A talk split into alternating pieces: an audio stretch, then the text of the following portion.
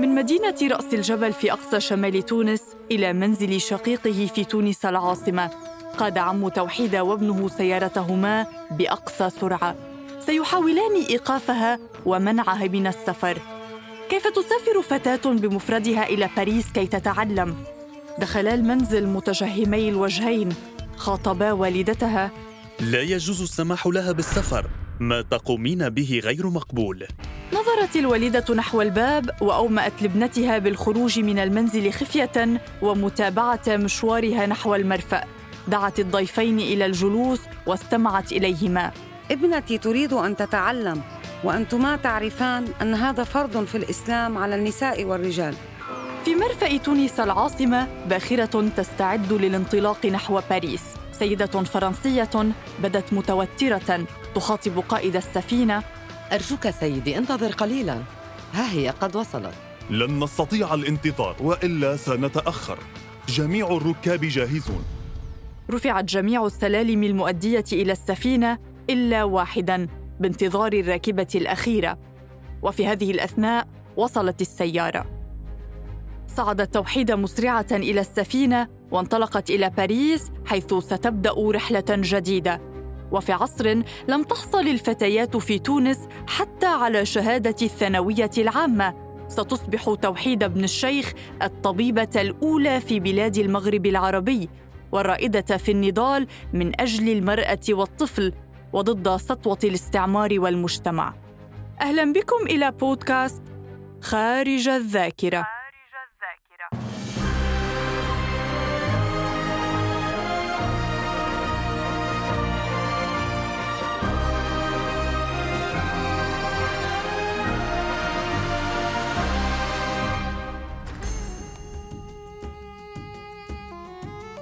غادرت توحيدة بن الشيخ تونس وسط استهجان ورفض أقربائها ومجتمعها الذي لم يعتد أن تتخطى فتاة الصفوف الدراسية الابتدائية، بفضل تميزها وحرص والدتها على تعليمها هي وإخوتها. بعد وفاة والدهم أصبحت توحيدة عام ألف وتسعمائة وثمانية وعشرين أول فتاة تونسية تحصل على شهادة الثانوية العامة، إلا أن طموحها لم يتوقف عند ذلك. أرادت توحيدة أن تكمل في دراسة الطب، لكن المشكلة أنه في ذلك الوقت لم يكن في تونس التي ترزح تحت الحكم الفرنسي أي كلية لتعليم الطب، وكانت أقرب كلية طب تقع في الجزائر. استشارت توحيدة السيد إتيان بورني الطبيبة والباحثة في معهد باستور في تونس، وزوج معلمة الفيزياء المقربة منها السيدة ليديا. نصحها السيد بورني بالتوجه للدراسة في باريس حيث أهم الكليات وكبار الأساتذة، ووعدها بدعمها في ذلك. وإلى جانب مساعدتها في التحضير لامتحانات الدخول إلى الجامعة، أرسل زوجته لإقناع عائلتها بموضوع السفر وحجز لها في السكن الجامعي في باريس.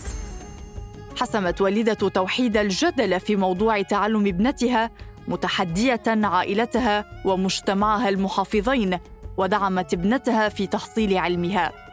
سافرت توحيدة برفقة السيدة ليديا على متن سفينة إلى فرنسا.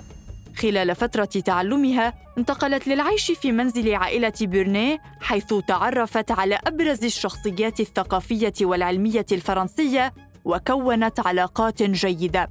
ورغم ذلك قررت العودة إلى تونس بعد أن تخرجت طبيبة أطفال من كلية الطب في باريس عام ألف وتسعمائة وستة وثلاثين، لتكون بذلك الطبيبة التونسية الأولى وتكرس معرفتها لخدمة أبناء بلدها.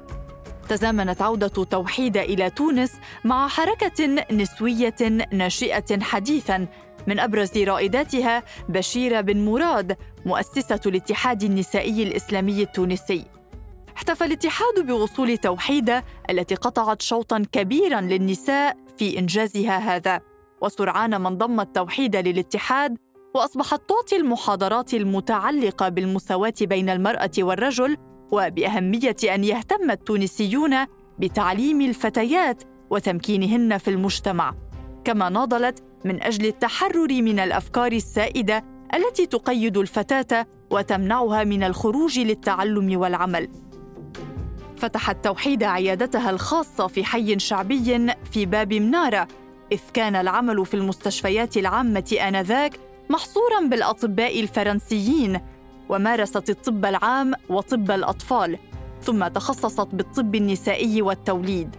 وفي الخمسينيات عملت مساعدة لرئيس قسم التوليد في مستشفى شارل نيكول قبل أن تتسلم إدارة القسم قبيل الاستقلال عام ألف وتسعمائة وستة وخمسين. وأسهمت توحيدة أيضاً بتأسيس أول مدرسة لإعداد وتدريب القابلات القانونيات في العاصمة عام ألف وتسعمائة وخمسة وخمسين، قبل أن تنتقل إلى إدارة قسم التوليد في مستشفى عزيزة عثمانة. خلال الاحتلال الفرنسي رزح التونسيون في ظروف اقتصادية سيئة، معظمهم لم تكن لديه القدرة على تحمل تكاليف الطبابة، ومن استطاع دفع تعرفة الطبيب لم يستطع شراء الدواء. وكان سائداً بين الأطباء التونسيين في ذلك الحين مساندة أبناء بلدهم في هذا المجال، فكانوا يتلقون تعرفة رمزية لقاء خدماتهم أو حتى يقدمونها بالمجان. وكانت ابن الشيخ رائدة في هذه الممارسة، إذ أنها عاينت معظم مرضاها بشكل مجاني، حتى أنها لقبت بالطبيبة اللي تداوي بلاش فلوس، وكانت تساعدهم بتقديم الأدوية من العينات المجانية لديها، أو حتى تتكفل بدفع ثمن الدواء لمعدومي الحال. إضافة إلى تضحيتها المادية، كانت تضحي أيضاً بوقتها الخاص، فكانت تلبي نداءات المرضى في أي وقت. عملت كل ما بوسعي لمساعدة النساء والأطفال، لم يمت طفل بين يدي قط. كنت أذهب إلى المستشفى لمداواة المرضى، وعندما أعود إلى المنزل كان المرضى يطلبون المساعدة، وكنت ألبي نداءهم حتى لو أتى في ساعات متأخرة من الليل. كان أبنائي يشتكون من كونهم لا يقضون الوقت الكافي معي. لم يكن نشاط توحيدة ضمن الاتحاد النسائي سوى البداية لنشاط أوسع ضمن الجمعيات، وإلى جانب جهدها في المجال الحقوقي ساندت أبناء بلدها من خلال التقديمات الاجتماعية والاهتمام بأدق التفاصيل التي يمكن أن تسهم فيها كونها طبيبة أطفال ونساء. أسست جمعية القماطة التونسية للعناية بالرضع من أبناء العائلات الفقيرة. كان العاملون في الجمعية يجمعون التبرعات ويخيطون حوائج الأطفال والأمهات. دربت توحيد النساء على الرضاعة الطبيعية وتربية أطفالهن والاعتناء بهم. بعد الحرب العالمية الثانية التي كان لتونس نصيب من دمارها، نشطت توحيدة ضمن الجمعيات الإغاثية واللجان الشعبية. أسست جمعية الإسعاف الاجتماعي، وكانت هذه الجمعية وراء مشروع إقامة دار الأيتام ودار المرأة سنة ألف وتسعمائة وخمسين. مثلت توحيدة بلدها في العديد من المحافل الدولية، وكانت تستعرض خلال الندوات أوضاع المرأة في المستعمرات الفرنسية. وعندما اقتضت الحاجة أن تتدخل لرفع الظلم عن أبناء بلدها لم تتوانى للحظة. قاومت إلى جانب العديد من الناشطين التنكيل والتطهير اللذين قامت بهما القوات الفرنسية بقيادة الجنرال الفرنسي جارباي في ولاية نابل الداخلية خلال فترة الكفاح المسلح. ارتكب الجنود الفرنسيون الفظائع بحق أبناء الوطن القبلي، وقاموا باغتصاب الفتيات. لم أستطع السكوت عن الأمر. أخذت على عاتقي أنا والدكتورة حسيبة غيلب أن نوثق هذه الانتهاكات. توجهنا بشكل سري إلى تلك المنطقة وقمنا بفحص المعتدى عليهن، وأعددنا التقارير الطبية. هذه التقارير أضيفت إلى ملف الشكوى التونسية التي تقدم بها صالح بن يوسف حمادي بدوره إلى المنتظم الدولي الذي أقيم في قصر شايو في باريس. نجحت هذه التقارير في انتزاع حكم لصالح القضية التونسية رغم الحصار الكبير الذي كان مفروضاً على الشعب والمناضلين التونسيين. لم تكن سيدة كتوحيدة لتنجح في عملها الطبي ونشاطها الاجتماعي لولا الدعم والمساندة الكبيران اللذان قدمهما لها زوجها. عام ألف وتسعمائة وثلاثة وأربعين تزوجت توحيدة من طبيب الأسنان حمادي بنزينة، وكان بنزينة يساري التوجه ويحمل أفكاراً تحررية. أيد عمل زوجته في خدمة مجتمعها حتى النهاية، وكان منفتحاً يتفهم ظروف عملها وحاجتها لقضاء أوقات طويلة خارج المنزل، لذلك اهتم برعاية أبنائهما الثلاثة بغيابها.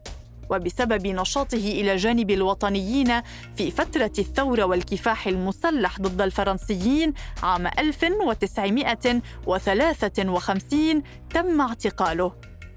عندما اعتقل الفرنسيون زوجي من منزلنا، خرجت مسرعة خلف سيارة الجنود. قدت خلفهم لمعرفة إلى أين يأخذونه. قدت سيارتي لعدة ساعات حتى وصلت الطريق بنا إلى تطاوين. كنت أقطع مسافة طويلة من العاصمة في الشمال إلى الجنوب التونسي كي أزور حمادي كل أسبوع. في ذلك الزمن كان سفر سيدة بمفردها كل تلك المسافة يشكل تحدياً لم تجرؤ على فعله السيدات حتى في باريس. بعد الاستقلال عام ألف وتسعمائة وستة وخمسين تولت توحيدة منصب نائبة رئيس الهلال الأحمر التونسي الناشئ حديثاً. كانت توحيدة رائدة في مجال توجيه وتوعية السيدات على حقهن في الإنجاب أو عدمه، كما أنها ساعدت الشابات المغتصبات على الإجهاض وأيدت حقهن بذلك، لأنها كانت ترى على المدى البعيد كيف سيكون وضع الأم والطفل إن لم تكن المرأة جاهزة للإنجاب بعد تعرضها للاعتداء، إضافة إلى أنها حاربت بشراسة ظاهرة التزويج المبكر، وقامت بقراءة شاملة تتعلق بمسألة التنظيم العائلي وتحديد النسل، وأسهمت في تأسيس دعائم التنظيم العائلي بشكل علمي في الدولة. فعينت عام ألف وتسعمائة وسبعين من قبل وزارة الصحة لإدارة هذا البرنامج الذي أصبح لاحقاً الديوان الوطني للتنظيم العائلي والأسرة، وأدارت أول عيادة تختص في هذا المجال في منطقة مونفلوري في العاصمة. لم يكن نشاط توحيدة في الديوان من المهمات السهلة، إذ لم يعرف الكثير عن هذا البرنامج الناشئ الذي يقدم الخدمات الطبية وينشئ العيادات ويدرب القابلات. كنا نلاحق من الناس في الأرياف ويتم رمينا بالحجارة. لم يعرفوا حينها الكثير عن التنظيم العائلي، وظنوا أننا جئنا لأخذ أطفالهم وأننا لا نريدهم أن ينجبوا، لذلك أتينا لمعاقبتهم. عرفت توحيدة بتعاطفها مع الناس، وكانت تخاطب كل شخص بحسب مستواه كي تضمن أن معلوماتها تصل بشكل صحيح. لا ترفع صوتها بوجه أحد حتى لو كان ذلك الشخص يجابهها. وعرفت بدماثتها مع زملائها وإنسانيتها مع مرضاها، وبرغم كل ما أنجزت أبقت على تواضعها إن كان بأسلوبها أو حتى بمستوى حياتها. عام ألف وتسعمائة وسبعين أحيلت توحيدة إلى التقاعد، إلا أنها استمرت باستقبال المرضى في منزلها ولم ترد قاصدها خائباً. عام ألفين وعشرة في السادس من ديسمبر كانون الأول توفيت توحيدة، ورغم نضالها الطبي والوطني وإسهاماتها الوطنية ظل اسم طبيبة تونس الأولى غير معروف بالقدر الكافي داخل تونس. إحدى ضواحي باريس كرمتها بعد وفاتها بإطلاق اسمها على مركز طبي استشفائي. أما في تونس فقد أسست مجموعة من الأطباء جمعية تحمل اسم توحيدة بن الشيخ للسند الطبي، اعترافاً منهم بمكانتها وبإسهاماتها. تستنكر رئيسة الجمعية أن لا يتم تسليط الضوء على هذه الشخصية في المناهج التربوية، فحتى طلاب كلية الطب لم يعرفوا عن أول طبيبة تونسية. بعد عقد على رحيلها، وتحديداً في عام ألفين وعشرين، أصدر البنك المركزي التونسي عملة ورقية طبعت عليها صورة توحيدة بن الشيخ في مبادرة لتحية الطاقم الطبي في مواجهته وباء كورونا وتقديراً لدور المرأة. وكانت سابقاً قد صدرت عن البريد التونسي طوابع تحمل صورتها واسمها. ربما لم تحصل توحيدة بن الشيخ على ما تستحق من شهرة وتكريم لكل نضالاتها وإنجازاتها، لكن الطبيبة المتواضعة التي لم تحب الشهرة في حياتها حتماً خلدت إرثها الإنساني والطبي والوطني في التاريخ التونسي المعاصر. بودكاست خارج الذاكرة، إعداد وتقديم سارة خازم، إشراف بلال عبود، إخراج حسين حجازي.